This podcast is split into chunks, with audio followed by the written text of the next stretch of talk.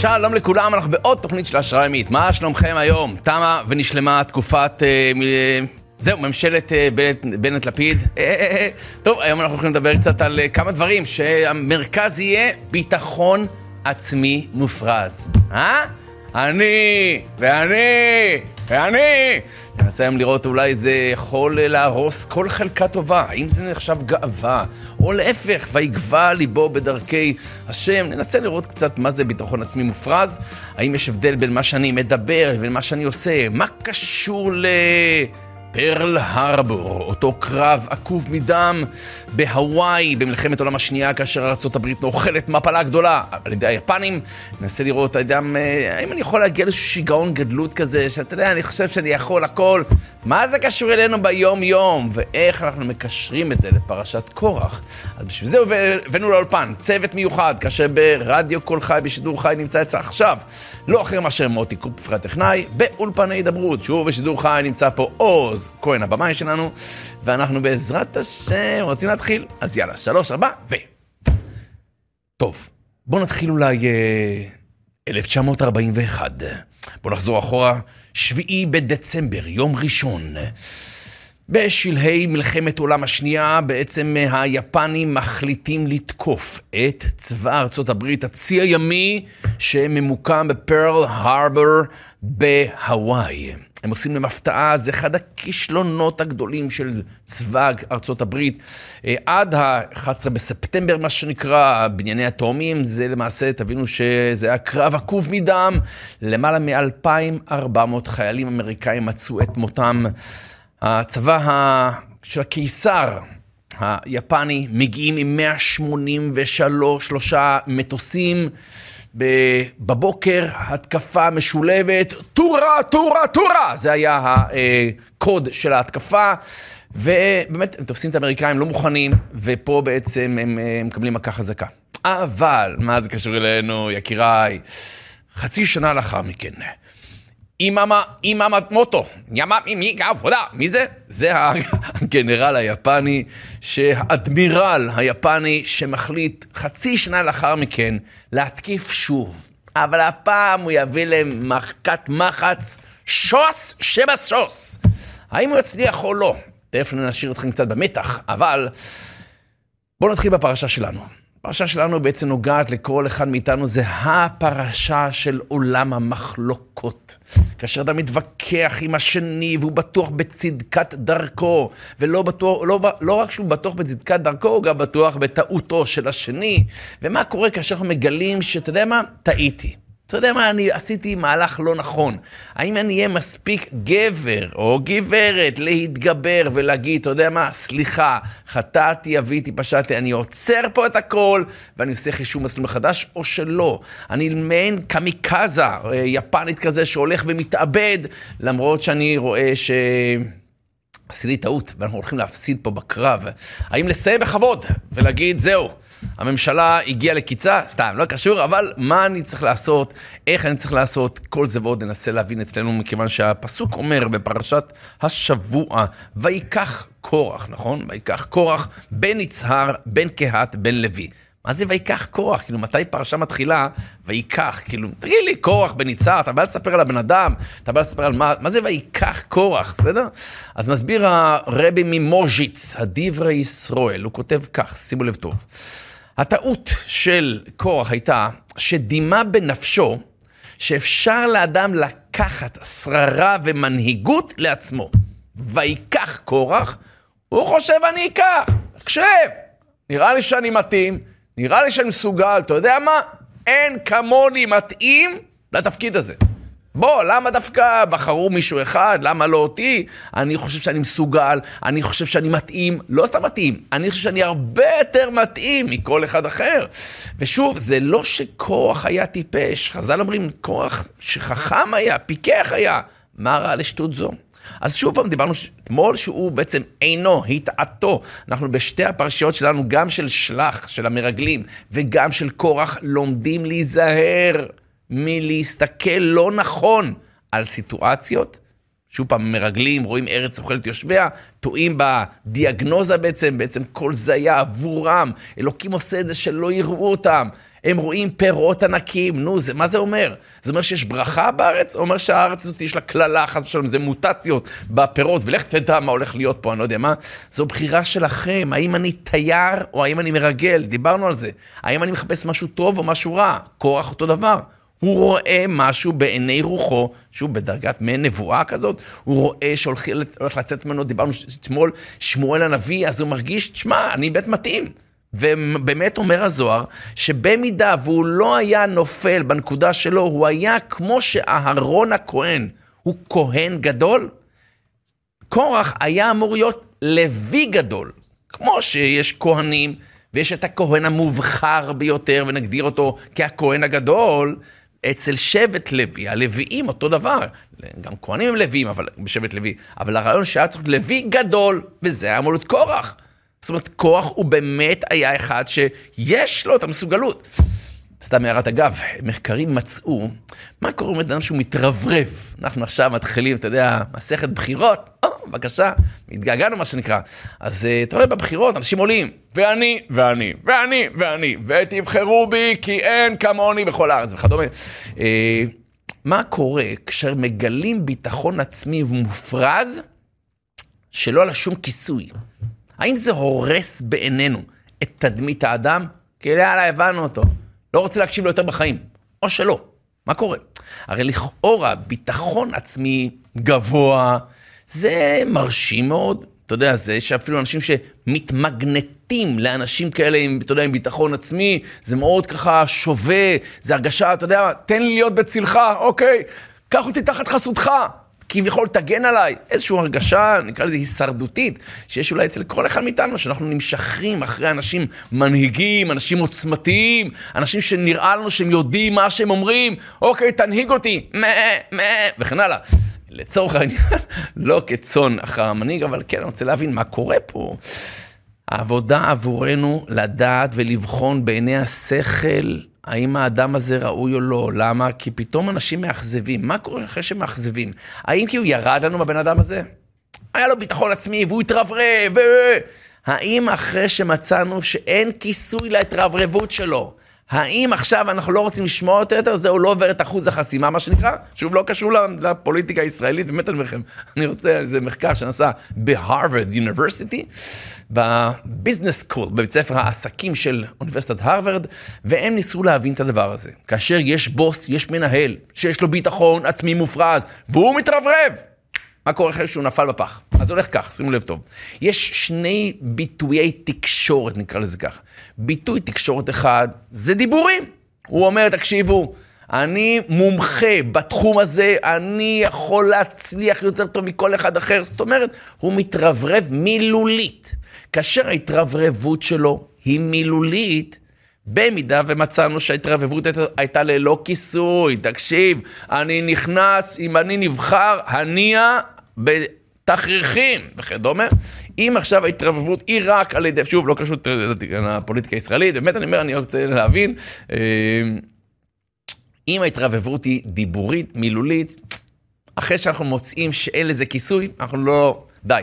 אבל, שימו לב טוב, במידה והביטחון העצמי המופרז בא לידי ביטוי בשפת גוף, בא לידי ביטוי בצורת דיבור, אדם נכנס לחדר, כאילו, אתה יודע, הוא משרה אווירה של ביטחון, של עוצמה, של אחריי. פה, גם אם הוא התרברב מילולית, ומצאנו שאין כיסוי להתרברבות שלו, כיוון שהוא בעצמו כאישיות ממגנטת, גם אם הוא נמצא לא טוב, כאילו, סתם עבד עלינו, בכל זאת עדיין הולכים אחריו. וזה מה שקורה בכל מיני כתות או כל מיני מנהיגים כאלה ואחרים. גם אם אני מבין, כאילו, תשמע, הוא הבטיח והוא לא קיים. הוא אמר והוא לא עשה.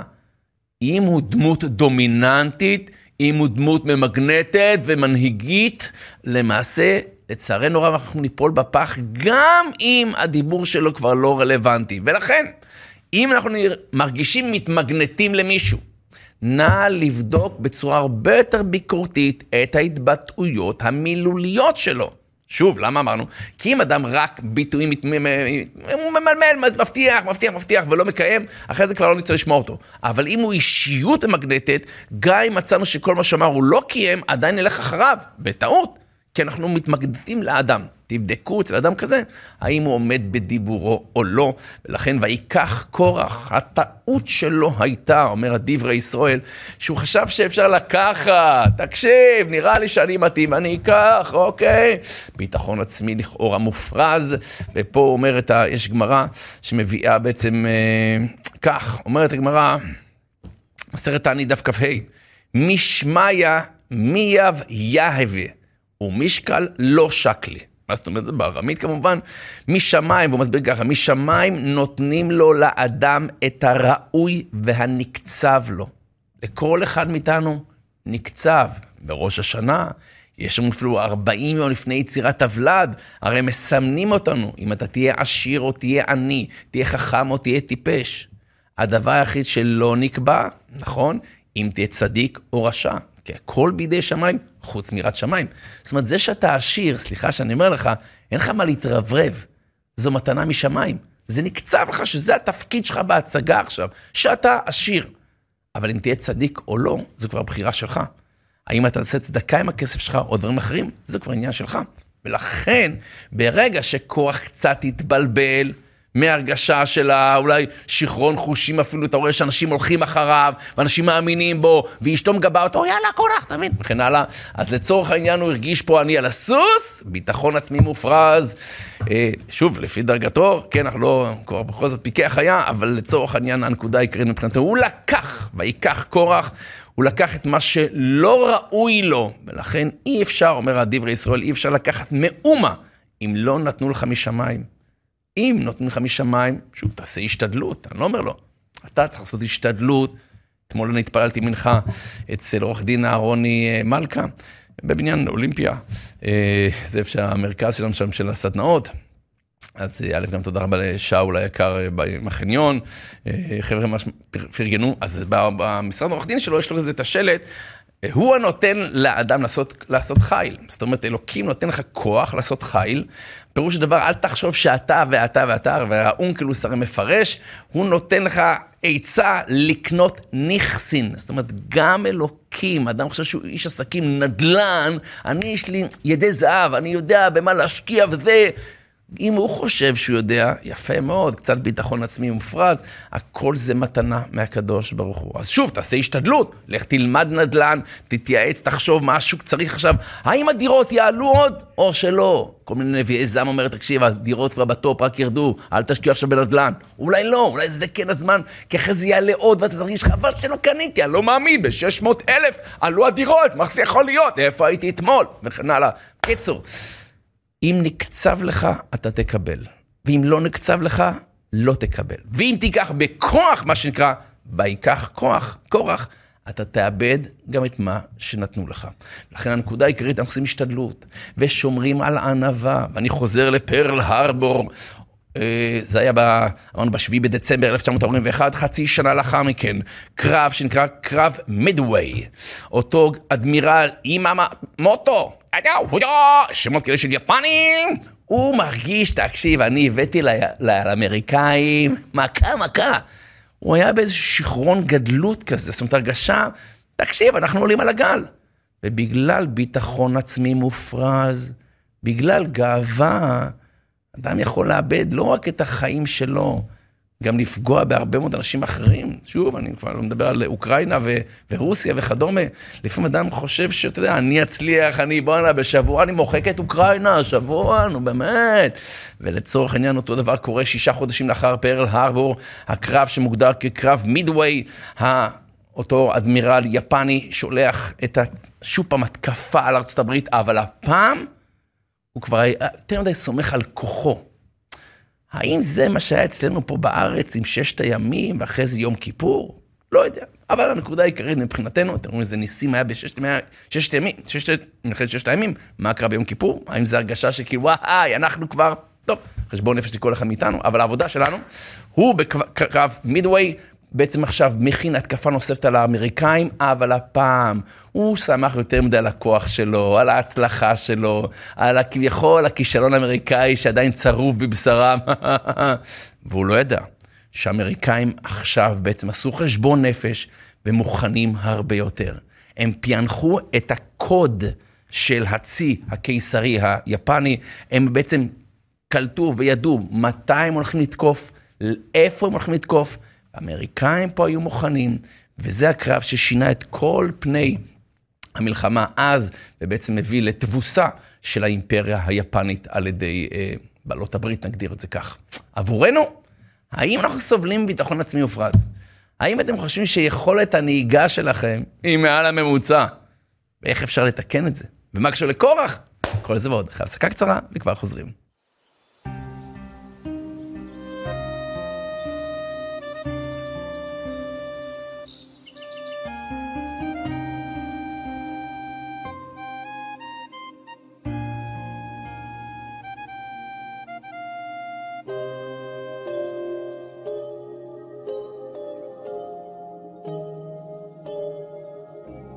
שאו מורואים עיניכם וראו מי בורו אלה וראו ראו מי בורו אלה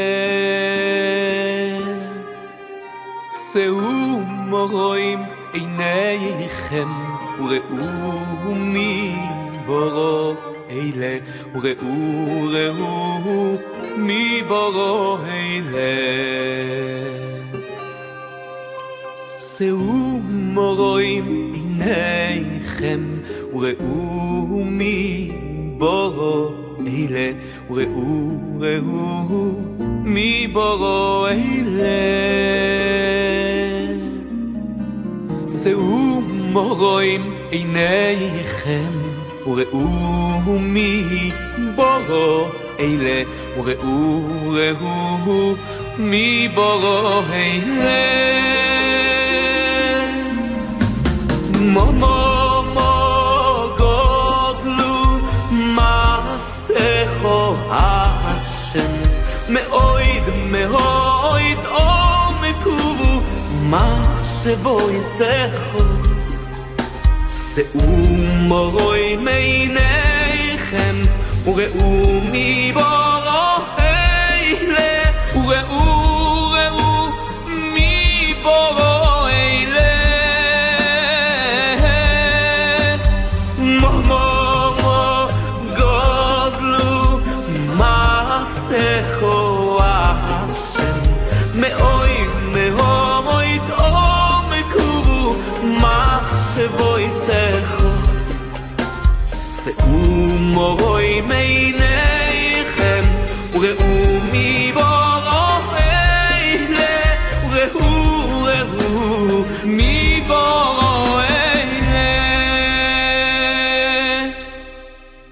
Na na i na na da da dam. Ti na na i da da da dam. Ti na na i dam. Ti da da da da da. Na na i na na da da dam. Ti na na i ti di di da. Ti na na i dam. Ti da da da da da. אחיי ורעיי, בתוך מרוצת החיים נעצור לרגע ונתבונן בפרטי בריאתו המופלאה של בוראנו, בורא העולם. לא נשכח להתבונן כל יום עוד ועוד, בכך לחזק את אהבתנו ויראתנו לאבינו מלכנו.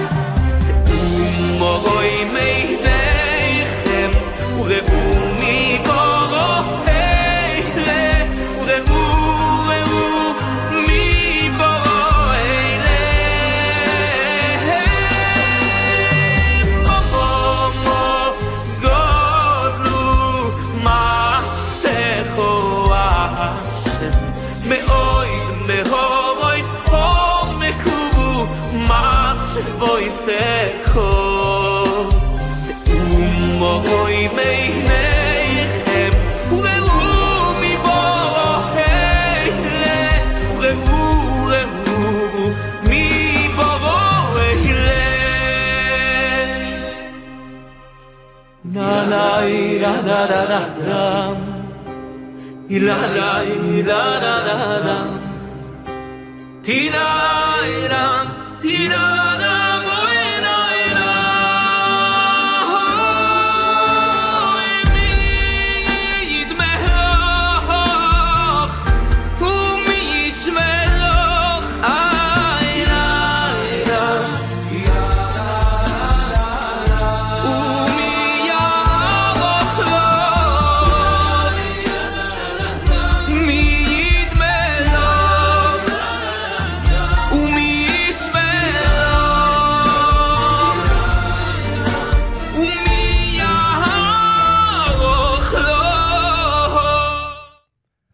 תודה רבה שחזרתם אלינו, ואנחנו היום לומדים על אה, ביטחון עצמי מופרז, או עד כדי כך שיש הגדרה היום למעין מחלה שנקראת ויקטורי דזיז, מחלת הניצחון, שאדם הולך לו טוב, והוא נמצא על איזה גל, ופתאום הוא מרגיש, אתה יודע, קצת הגאווה עלתה לו למציאות, ו... ובשלב מסוים הוא הולך לפשל, יקיריי, בשלב מסוים, אם אדם לא מגיע לו משהו, זה יילקח ממנו, אז הוא יהיה תקופה, הוא יהיה כמה זמן שהוא רוצה, אין לי בעיה, כמה זמן שהשם רוצה, ואז בסופו של דבר, בסופו הוא נופל, אבל לא רק שהוא נופל, הרי הוא מאבד את גם מה שהיה לו אולי לפני טרום הנפילה, מה שנקרא. והעבודה שלנו היא לדעת שזה מה שנאמר על כוח, ויקח כוח, מסביר, אמרנו את הדברי ישראל, שהוא מביא, מה זה ויקח כוח? כביכול לקח משהו שלא שלו. אנחנו עושים השתדלות, ומה שנקצב לנו זה מה שנקבל. ואם ניקח בכוח, או באיסור, או כל מיני מחטפים, או קומבינות, זה אולי יחזיק מעמד איקס זמן, אבל השקר אין רגליים. בסופו של דבר, אה, האמת יוצאת לאור. אבל אמרנו שלצורך העניין, מבחינתנו יש פה איזה שיעור מאוד גדול, אמרנו שלקחנו אתכם רגע קצת היסטורית ל-1941 למניינם, מלחמת העולם השנייה, פרל הרבור, צבא ארצות הברית נוחל מפלה גדולה מאוד, אולי קשה ביותר, עד מפלת התאומים על ידי הצי של ה...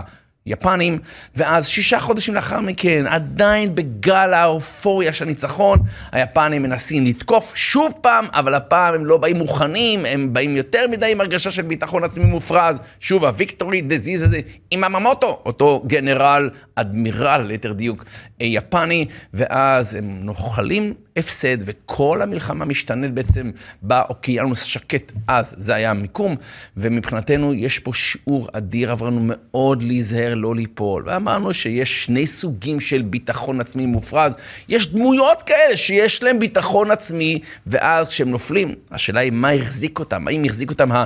כל מיני התרברבויות מילוליות, הבטחות על גבי הבטחות, וכשזה לא נמצא, בעצם האדם נשרף עבורנו. אבל הזהרנו ואמרנו שבמידה וזה אדם דומיננטי, אדם באמת עם כריזמה, שהוא נכנס לחדר, אתה יודע, מרגישים את המציאות שלו, ויש לנו איזו הרגשה שאנחנו נשאבים אחרי דמויות כאלה. פה צריך מאוד להיזהר. למה? כי למדנו שגם אם ההתבטאויות המילוליות שלהם לא יבואו לידי ביטוי, האדם עצמו לא נשרף עבורנו. ואז אפשר עדיין ללכת ליפול שולל על אותו אדם. ולכן בואו נבדוק, אם אנחנו מרגישים ממוגנטים, בואו נבדוק טוב טוב בעיני הביקורת ובעיני השכל הישר, מה ההתבטאויות המילוליות שלו, ובמידה והן לא נכונות, אז בואו נגיד שלום וניפרד וקצת נחזק את הערך העצמי שלנו, ולא נהיה תלויים. באנשים אחרים. וזו העבודה שלנו כאשר ערך עצמי מופרז, הוא עובד על שני מישורים. מישור אחד זה הרגשה שאני מעריך לא נכון את היכולות שלי. זאת אומרת, נראה לי שאני הרבה יותר טוב ממה שאני חושב. נתתי לכם דוגמה לפני הפסקה, זו דוגמה מאוד ידועה. יכולת הנהיגה של רוב האנשים, כאשר הם נשאלים עליה, הם טוענים שמעל הממוצע. לא משנה אם זה גברים או נשים, כולם בטוחים שנוהגים יותר טוב מהממוצע. נשים יגידו שגברים הם משוגעים, הגברים יגידו שנשים, להבדיל, אבל כל אחד בטוח שהוא הנהג הבא בתור לקבל את צל"ש הרמטכ"ל מצידי, או של, איך קוראים לזה שם, הרלב"ג, הרלב"ד, לנהיגה טובה. ולכן, טעות אחת, אני חושב שבעצם היכולות שלי מעל מה שאני חושב, מה שהמציאות באמת, או שאני חושב שאני יותר טוב מאחרים. לכן עשו ניסוי בארצות הברית, ניסוי מאוד פשוט, לקחו אנשים ונתנו להם אה, חטיפים מלוכים כאלה. ונתנו להם עשרה, עשרים חטיפים מלוכים, ושאלו אותם לפני, כמה לפי זה אתם היו מסוגלים לאכול חטיפים כאלה בדקה? כמה אתה יכול לגרוס כאלה חטיפים? גרוס, נו! עכשיו, זה לא משהו מתוק, זה חטיפים מלוכים כאלה, ואנשים אמרו, וואלה, אני שמונה חטיפים ודאי, עשרה, בכיף, דקה, בשנייה, אין שום בעיה. 90 אחוז מהאנשים טעו בהערכה שלהם. זאת אומרת, בפועל הם רק התחילו לאכול, ופתאום כאילו, זה, זה, זה יבש מאוד, וכן הלאה, והם הפסיקו עוד הרבה לפני שהם הגיעו לכמעט החצי ממה שהם חשבו שהם מסוגלים. פירוש הדבר, אנחנו מעריכים קצת יתר על המידה את היכולות שלנו, וזה יכול, אמרנו, לפגוע הרבה מאוד, לכן קצת ענווה יקיריי. ופרשת קורח היא הפרשה, שאם אתה רואה שעלית על גל לא נכון, מסיבה כזו או אחרת, תעצור. עד כדי כך שיש לאו מפורש בתורה. לא יהיה כקורח וכעדתו. יש איסור מפורש, שגם אם התחלנו מחלוקת מסיבה כזו או אחרת, נא לעצור. אני קורא, התורה אומרת ככה, ולא יהיה כקורח וכעדתו, אומרת הגמרא מסכת סנהדרין, דף קי, ויקום משה, וילך אל דתן ואבירם.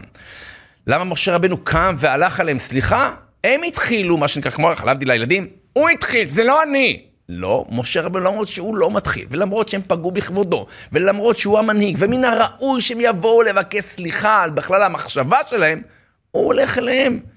ויקום משה וילך אל דתם ואבירם. אמר ריש לקיש, מכאן, שאין מחזיקים במחלוקת. משכה הגמרא אומרת, אמר רב, כל המחזיק במחלוקת עובר בלאו. מעבר ללא תשנא אחיך בלבביך, לא תקרום ולא תיטור, שזה תוספות ככה מסביב גם, יש גם את הלאו עצמו, שלא יהיה ככוח וככעדתו. ורש"י אומר, אין מחזיקים, אף שכבר החלה המחלוקת, גם אתה לא התחיל, הרב, כבר אנחנו במחלוקת, אני כבר לא מדבר איתו שבועיים, הרב, מה אני אעשה עכשיו? זהו, זה כבר, אה, הרכבת יצאה לדרך, אי אפשר לעצור אותה. אי אפשר? ודאי שאי אפשר. אפשר, וגם אי אפשר, תקפוץ מהחלון. אסור להם, אומר רש"י, להחזיק ולהמשיך במחלוקת, אלא ילמדו ממשה רבנו, בלי לפגוע באף אחד מאיתנו. בוא, משה רבנו בדרגה יותר גבוהה ממך, עם כל הכבוד, בסדר? ואם הוא הוריד מכבודו והלך לצד השני, לא לצד שהוא פגע בו, שהוא עשה טעות, לא, הוא לא עשה כלום. משה רבנו מוריד מכבודו, הבן אדם שמדבר כל הזמן עם אלוקים. אני הייתי אומר, סליחה, למה מי הם בכלל? תקשיב, שורף אותם. לא, חס ושלום, ממש לא.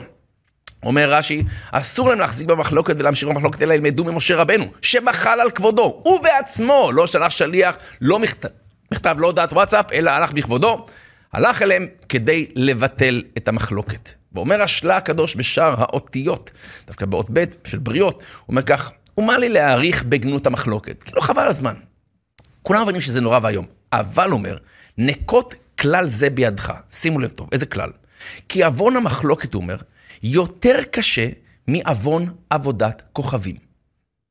אלוקים לפעמים מוותר לעם ישראל על עבודת כוכבים, ראה בזמן של, הוא מביא אחאב ושאול, העיקר שיהיו באחדות. זאת אומרת, מבחינת האמת, מחלוקת יותר חמורה מעבודה זרה. מה זה קשור אלינו? אני אגיד לך, אומר. הוא בוודאי אומר שהגרוע בישראל היה מוסר נפשו למיתה בכדי שלא לעבוד עבודת כוכבים. עם ישראל עם קדוש, הוא לא יעבוד עבודה זרה, הוא לא יעבוד עבודת כוכבים, נו. וגם אני מוסר נפש, אני לא אשתחווה לפסל הזה. נו, אם אתה כזה באש קודש, אני לא, לא, לא, לא, לא. באותה מידה, אבל הרבה יותר אתה צריך למסור נפש, להפסיק מחלוקת. למה? כי שוב, מחלוקת יותר חמורה מעבודת כוכבים. לכן, איך לא ימסור נפשו לעצור מחלוקת? בסדר? לכן אנחנו צריכים ללמוד לעצור במחלוקת, ויש אומרים בשם החזון איש, לא מצאתי את זה בפנים, אבל אמרו לי בשם החזון איש, שהחזון איש אמר, הלאו הזה שלא יהיה ככוח וכעדתו, מי צריך כביכול להפסיק? לא זה שטעה, זה שעשה טעות והתחיל את המחלוקת, והוא התברר שהוא עשה, שהוא בעצם זה סתם, אז ברור שהוא צריך להפסיק. אלא גם מי שצודק ונעשה לו עוול, הוא גם הוא צריך להפסיק את המחלוקת, כי אחרת, שוב פעם, שלא יהיה בתוך הקלחת הזאת. ויש מביאים בשם הרבה מבלז, שזה אחת הסיבות שמפריעים לחתן בדרשה שלו. לא רק חתן בר מצווה, חתן דנן, מה שנקרא, חתן שזה עתה בנה בית נאמן בישראל, כאשר הוא מכין איזה דבר תרא, איזה דבר תורה קטן, אז נוהגים להפריע לו, ל... ל... ל... לא יודע, כל מיני שירים כאלה שיש, מפריעים לו. למה מפריעים לו? תן לבן אדם לדבר. לא. מלמדים אותו בראשית תחילת חייו, בזוגיות. דע לך, שאתה תתחיל לדבר, ויפריעו לך, ויפריעו לך, ויפריעו לך. תלמד לוותר. תלמד שאתה לא חייב שהמילה שלך תהיה האחרונה. ממש לא. לא יהיה ככורח וכעדתו. לכן הדבר האחרון שמבחינתנו החשבון נפש שכל אחד מצליחנו לעשות, זה מה שמשה רבנו מייעץ, בעצם לא בצורה גלויה, אבל הוא אומר להם כך, בוקר, ויוודע השם את אשר לו ואת הקרדוש והקריב אליו. מה זאת אומרת? משה רבנו נוקט פה טקטיקה מאוד חכמה. בוא נשען על זה. עזוב תריב עכשיו, עזוב אתה צודק, אני צודק, זה נכון, זה לא נכון.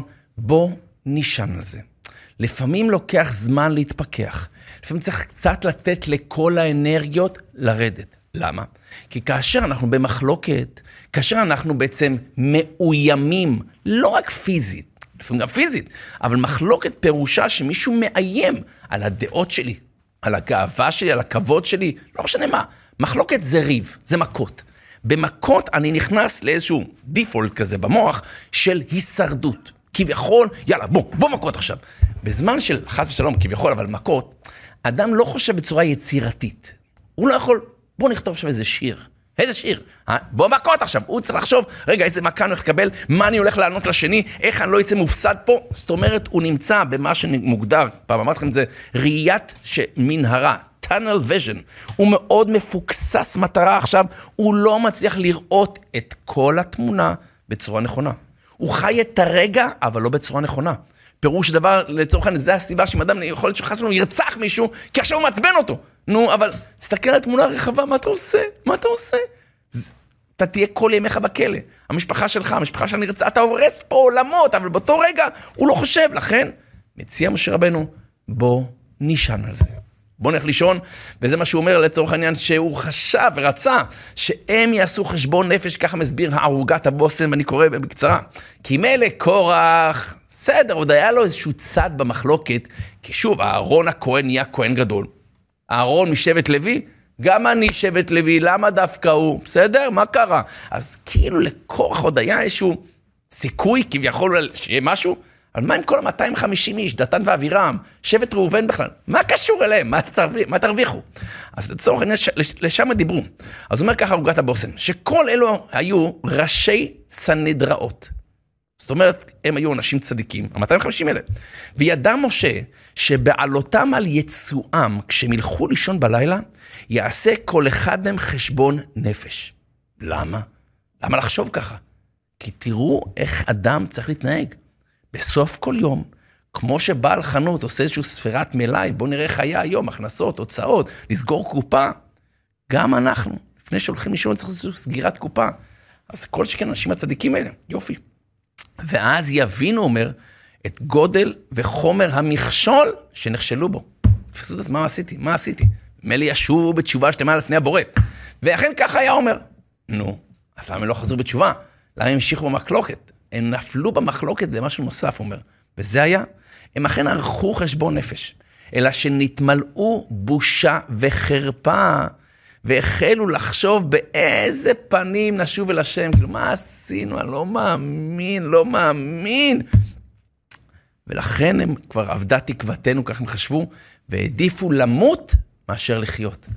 וזאת הייתה הטעות שלהם.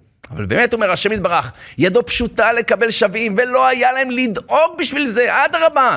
מה שמרגיש בליבו בושה וכלימה, מצוין, זהו עצם עיקר התשובה. אז מסביר לנו ערוגת הבושם יסוד אדיר, תבין. א', לך תשאל על זה, תירגע. אולי אתה הולך למקום לא נכון, לכיוון לא נכון, תעשה חשבון נפש, שנייה תעצור. ואם אתה מגלה שאתה עושה חשבון נפש, אתה אומר, תקשיב, הרסתי כל כך הרבה, אין לי תקנה, עדיף שלא יודע מה, ממש לא עדיף ש... קח עצמך בידיים, תעמוד מול המדינה ותגיד, חבר'ה, חטאתי, אביתי, פשעתי. עשיתי טעות, כל אחד הוא בן אדם, אני אלמד מהטעויות שלי ואני אתקדם קדימה, ואתה רואה שכל היהדות בנויה על זה, כידוע, אצל יהודה. כשהוא מודה על עוון תמר, לא צריך להרחיב, כולנו מכירים את זה. זו העבודה שלנו להיום, יקיריי. Victory disease, מחל... מחלת הניצחון, או במאמינים שלנו, ביטחון עצמי מופרז. אם אתם מרגישים שאתם חושבים שמישהו מאיתנו יותר טוב מאחרים, שאני ואני ואני, במקום האני, תהפכו את זה לאין, אין עוד מלבדו. כל מה שיש לי זה מתנות. בידיים שלי לבחור טוב ולהתרחק מהרע. עד כאן להיום, תודה רבה למוטי קופר הטכנאי, עוז כהן על הדיגיטל. אנחנו נתראה ונשתמע בעזרת השם מחר. כל טוב, להתראות.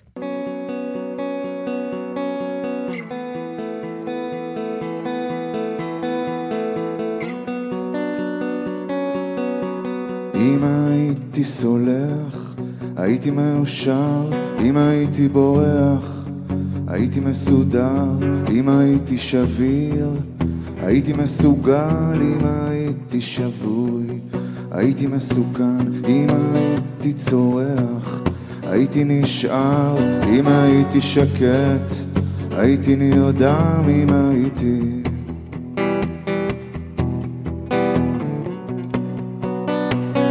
בסוף היום זה רק אני וזה רק את והילדים ואלוהים וכל השאר. הבל הבלים מה שהיה הוא שיהיה אז תכבי לי את האור ובואי נלך לישון. יש יום חדש בקצה הלילה. אם הייתי סולח, הייתי מאושר, אם הייתי בורח, הייתי מסודר, אם הייתי שביר, הייתי מסוגל, אם הייתי שבוי, הייתי מסוכן, אם הייתי יודע, הייתי מדבר, אם הייתי אני, הייתי מישהו אחר, אם הייתי... אמא היום זה רק אני וזה רק את פסיק וכל השאר הבל אבל אם מה שהיה הוא שיהיה אז תכבי לי את האור ובואי נלך לישון. יש יום חדש בקצה הלילה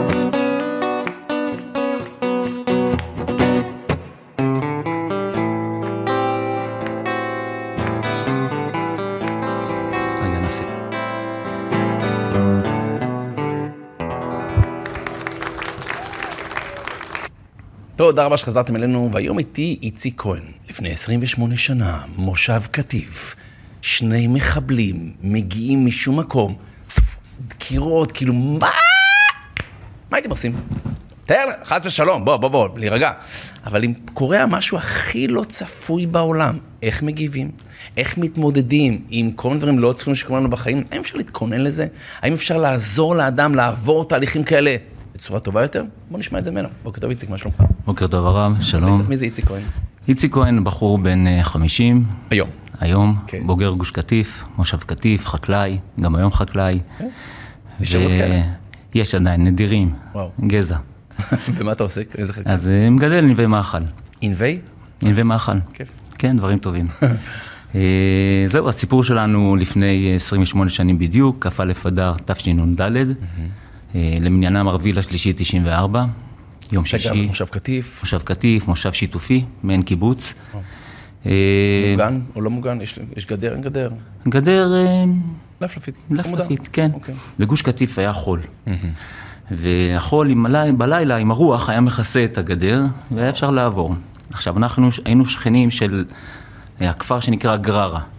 גררה מוכר לנו מפרשת תולדות, גרר, גרר מקראית, כנראה ששם גר יצחק אבינו. ויום שישי, אנחנו מגיעים למשתלה, אני מגיע עם החבר'ה, עולים חדשים מהודו, בני מנשה. אוקיי. מה, כעובדים שלך או כמה? כן, עבדו איתנו במשתלה. איזה שעה בבוקר? איזה שעה ביום? 7.23 בדיוק. או, מגיעים עם הטרנזיט, אני יורד, הם יורדים אחריי, אנחנו אמורים לסדר איזה משטח. קיבלנו יום לפני כן, קיבלנו אה, מכולה של כבול, אדמה של עציצים, כל מכולה יש בה בפנים כאלף אה, בלות, כל בלה שוקלת כ-80 אה, קילו. אז שני אנשים צריכים לקחת אחד מול השני ולסדר את זה בצורה מסודרת. תוך כדי שאני מרים בלה עם חבר שלי, שקוראים לו סטנלי, אני מקבל שתי מכות חזקות בגב. אוקיי. בהפתעה הוא גמורה. מולך? הוא מולי, ואני מקבל שתי מכות חזקות בגב. אוקיי. אתה לא מבין מה קורה. שתי מכות חזקות, זה לא כואב. על שתי מכות. בעוצמת המכות נפלתי על הגב. כשאני אתה נופל? על הגב, איך? אחרון היית נופל. אחורה, כן. אני מרים את הבעלה, מכופף, בעוצמת המכות נפלתי על הגב. כשאני נופל על הגב, אני רואה מעליי דמות. ואז הראש מתחיל לעבוד מהר. מה קורה פה? אוקיי. פתאום, יום רגיל, שתי מכות, ואז אני מתחיל לשמוע המולה. כשאני שוכב על הגב, אני רואה מעליי דמות. ואני אומר לעצמי, רגע, אוי, לא, גרזן. וואו. לא מתאים לי גרזן. מה, אתה רואה גרזן? לא, אני מדמיין גרזן. כי חבר שלי, מנצר חזני, גבי פחימה, קיבל גרזן בראש. וואו. אמרתי, אוי ואבוי, לא מתאים לי גרזן. הדבר הראשון, מה עושים? מגינים על הראש. אינסטינקט בסיסי. אתה רואה דמויות, דמ- אתה רואה מישהו, אתה מזהה את ה... אני רואה רק דמות. אוקיי. זה היה מאוד מאוד מהיר. ואני רואה את הדמות הזאת מעליי, מרימה את היד, ואני אומר, לא, לא מתאים גרזן. אני מגן על הראש, מקבל מכה חזקה, ואז אני מבין שיש כאן אירוע חבלני, נלחם עם הרגליים, מעיף אותו מעליי. אוקיי. תוך כדי שאני נלחם עם הרגליים, אני מכניס את היד מתחת לחולצה, מוציא את ההפתעה הקטנה שלי, דורך, יורה, אקדח. יורה, יורה, כן. אוקיי, עכשיו, מה- עם כל הבני מנשה, הייתם צוות שלם? כאילו, יש צוות, כן, יש צוות שלם, מתחילים להתפזר. וואו. מתחילים צעקות, אה, זאת אומרת, אתה שומע המון רעש, והם מתחילים לברוח. ומי ש... זה היה בעצם מחבל שמגיע בעצם? כן, אז זה היה אחד שדקר אותי מאחורה שתי דקירות. כשנפלתי, הוא עבר לדקור גם את סטנלי. אוקיי. כשנפלתי, הגיע הבחור השני, והתחיל להכות אותי עם אותה... בעצם זה לא היה גרזן, זה הייתה חרב. וואו. הייתה חרב, חרב ארוכה, מטר. והוא מכה אותי, אני הגבתי, העפתי אותו מעליי, וכשהצלחתי לשלוף את האקדח ולדרוך אותו, יריתי, יריתי, יריתי, יריתי, יריתי, עד שהוא נפל. אוקיי. כשהוא נפל, ראיתי עוד מחבל רץ שמאלה. רדפתי אחריו, יריתי בו. פצוע. אתה אחרי שתי כן. דקירות, אחרי... דקירות, פצוע. יריתי בו, נגמרה המחסנית, המשכתי, אה, החלפתי מחסנית, המשכתי ירי, פצעתי אותו. באותו רגע לא מרגישים כאב?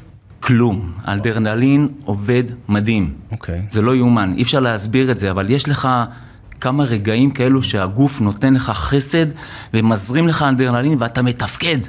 עכשיו, הדקירה שלי הייתה דקירה אנושה, הוא קרע את העורק הראשי של הריאה. וואו. כשהגעתי לוועדה הרפואית, שואל אותי הרופא, נו, מה, מה עשו לך? אמרתי לו, דקרו אותי וקראו לי את העורק הראשי של הריאה. אמר לי, אם היו קוראים לך את העורק הראשי של הריאה, לא היית פה. אמרתי לו, טוב, זה מה שכתוב, כתב רופאים אני לא מבין, אז הוא קרא, אומר לי, "אה, כן, נכון, דקרו לך את ה-. את העורק הראשי של הריאה. אז אתה בעצם במרדף אחרי המחבל השני? רדפתי אחריו, פצעתי אותו, הוא ברח, ואז אני כבר מתחיל להיות מטושטש. וואו. ואז אתה מתחיל להרגיש את כל הגוף מצטמק. יואו, אימא'לה. הגיע חבר שלי, אמציה. בטח קרה? אתה לא. יושב, מה? לא, וזה בדיוק העניין פה. מגיע חבר שלי, אמציה, מעמיס אותי על הרכב, על הטרנזיט שהייתה עדיין מונעת, ומפנה אותי לנצר חזני. אוקיי. נצר חזני יישוב סמוך, אז באותה, זו הייתה טעות לפנות מבחינת העניין, אבל הוא פינה אותי. הוא מגיע לשער של קטיף, והשער סגור. פעם היה, הייתה הנחיה שיש אירוע ביטחוני, סוגרים שערים. וואו. אז זה השערים האלה הישנים, הישנים, עד שהוא נפתח, השם מרחם. והשער השער סגור, אז הוא פותח את השער, ואני מתחיל להרגיש שאני מצטמק, וכבר אין אוויר. וואו. ואין אוויר, ואני מתחיל להיכנס לתוך עצמי. אמבולנס, אין באזור, אין... גוש קטיף, לפני 28 שנים, לא היה, היה אמבולנס בנווה דקלים, במורג, בנצח היו שני אמבולנסים, לכן הוא פינה אותי לנצר חזני. טוב, השער נפתח סוף כל סוף, מגיעים לכיכר. אמציה עולה בקשר, פעם לא היו מכשירי טלפונים, עולה בקשר מול המוקד של חוף עזה, "אה, מוקד, לאן להגיע? אמרו לו, סע נצר חזני. עכשיו הוא מחזיק את המוקד, את המד ביד, את המכשיר ביד, וזה נמצא על סורק. אוקיי. כל מי שיש לו מכשירי קשר בגזרה, שומע עכשיו את האירוע בשידור חי. וואו. עכשיו, אמציה לא מבטל את הלחיצה על המד, והוא ממשיך ללחוץ, והוא מדבר איתי תוך כדי.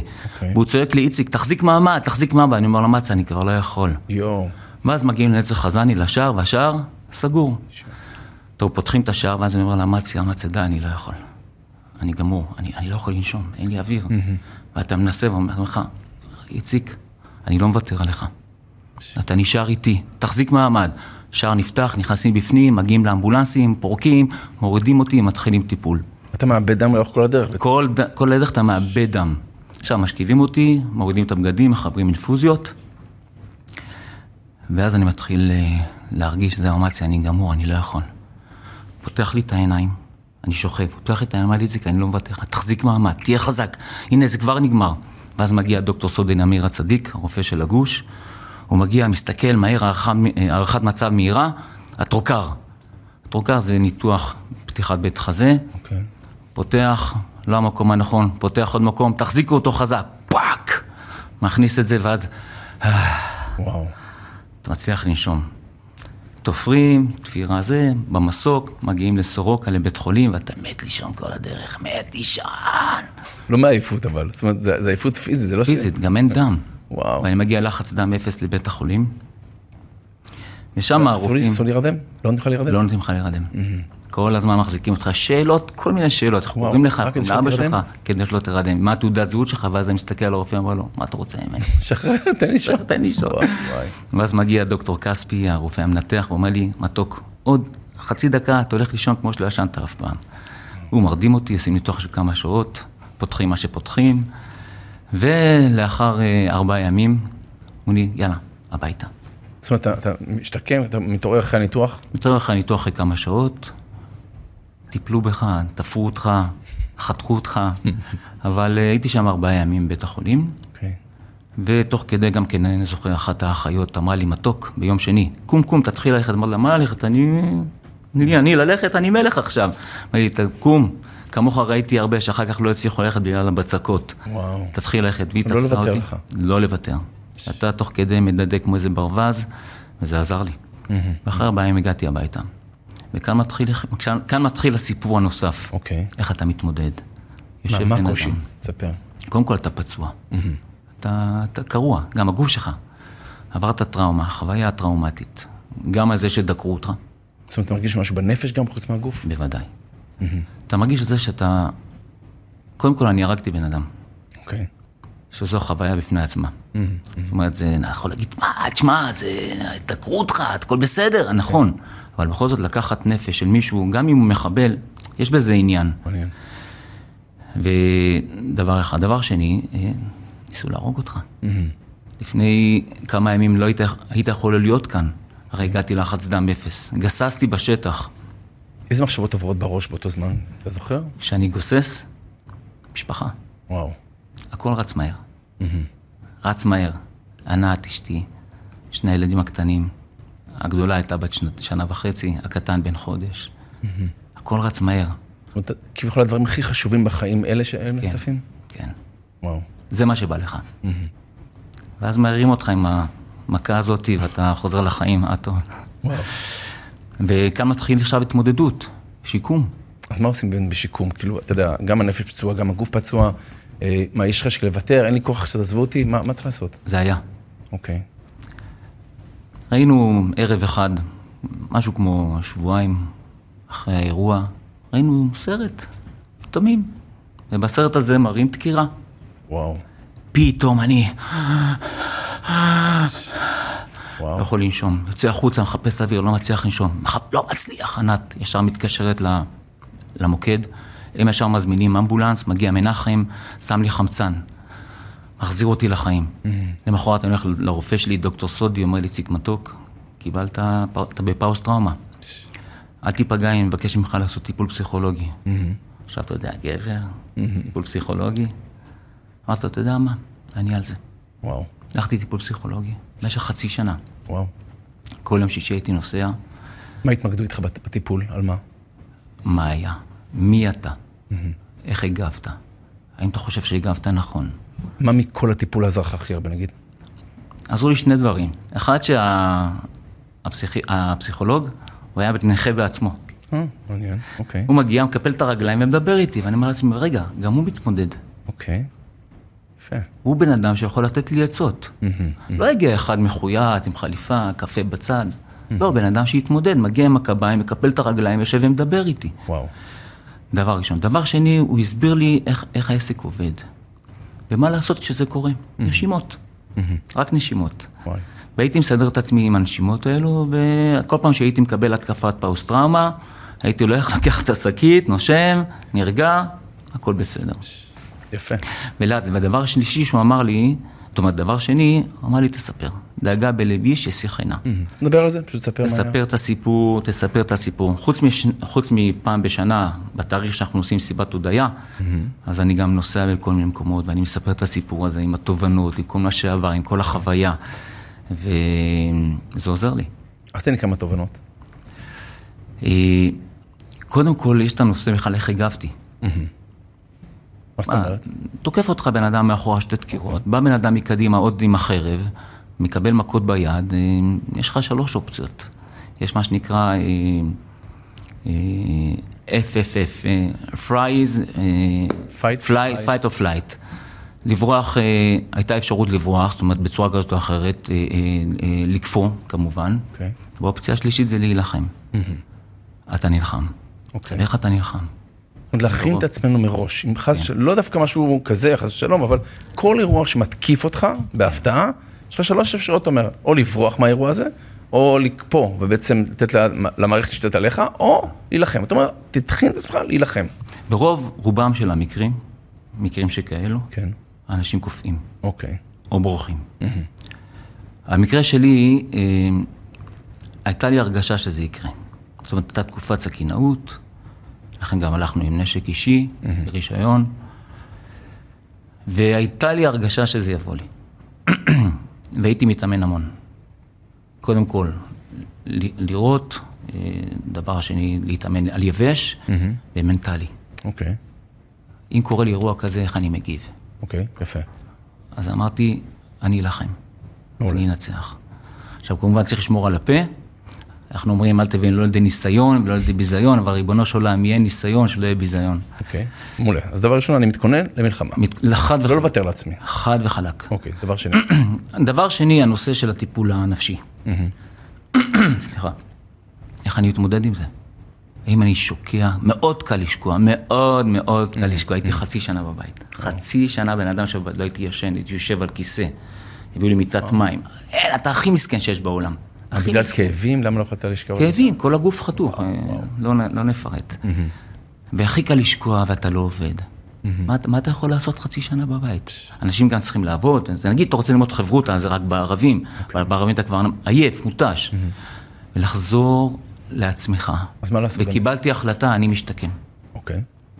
ואני מכיר לא מעט, לצערי הרב, החברים שהם פגועי איבה, שהם פשוט נפלו. כי הם לא קיבלו את ההחלטה הזאת.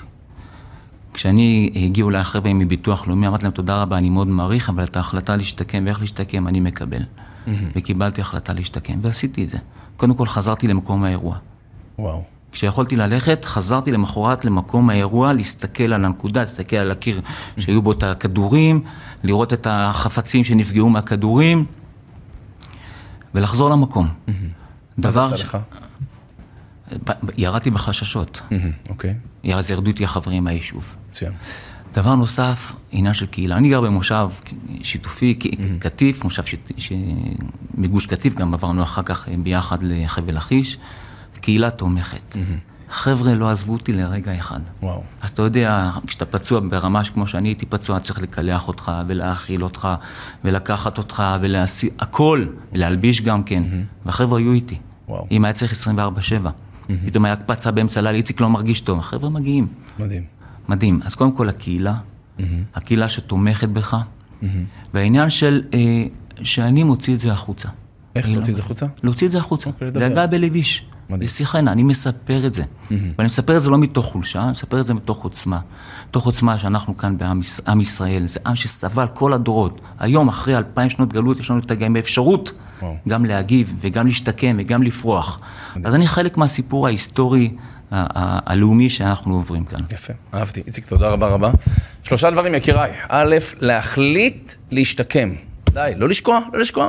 מאוד קל לכאורה לרחם על עצמנו, ויש גם סיבה ויש גם אה, כביכול תירוצים אמיתיים, נקרא לזה תירוצים. די, די, די, די. להחליט, אני משתקם. תזכרו את המילים של, איך קראו לה? חזקי? אה, זה שאמר לך, אל תוותר. אמציה, אמציה. נכון, אמציה. אתה לא מוותר, איציק, אתה נשאר איתי פתח את העיניים, איציק! אוקיי, בסדר? אז כן, אנחנו צריכים לשמוע כאלה קולות, בסדר? ואם לא נגיד את זה לעצמנו, וזה הקהילה התומכת, יש משפחה, קהילה סביבתית, ואם לא, אז אנחנו נהיה המאמצים של עצמנו. ודבר אחרון, באמת, בואו נדבר על זה. בואו נדבר על זה, אבל לא כבאמת מסכנות, אלא כגיבור הסיפור. ולא כקורבן. איציק, תודה רבה על הסיפור, תודה שתפסת אותנו. שנתבשר רק בשורות טובות, ונלמוד להילחם גם, אה, לא רק פיזית, אלא גם נפשית, על עצמנו ועל אחרים. כל טוב, ונתראה, משתמע מחר, להתראות.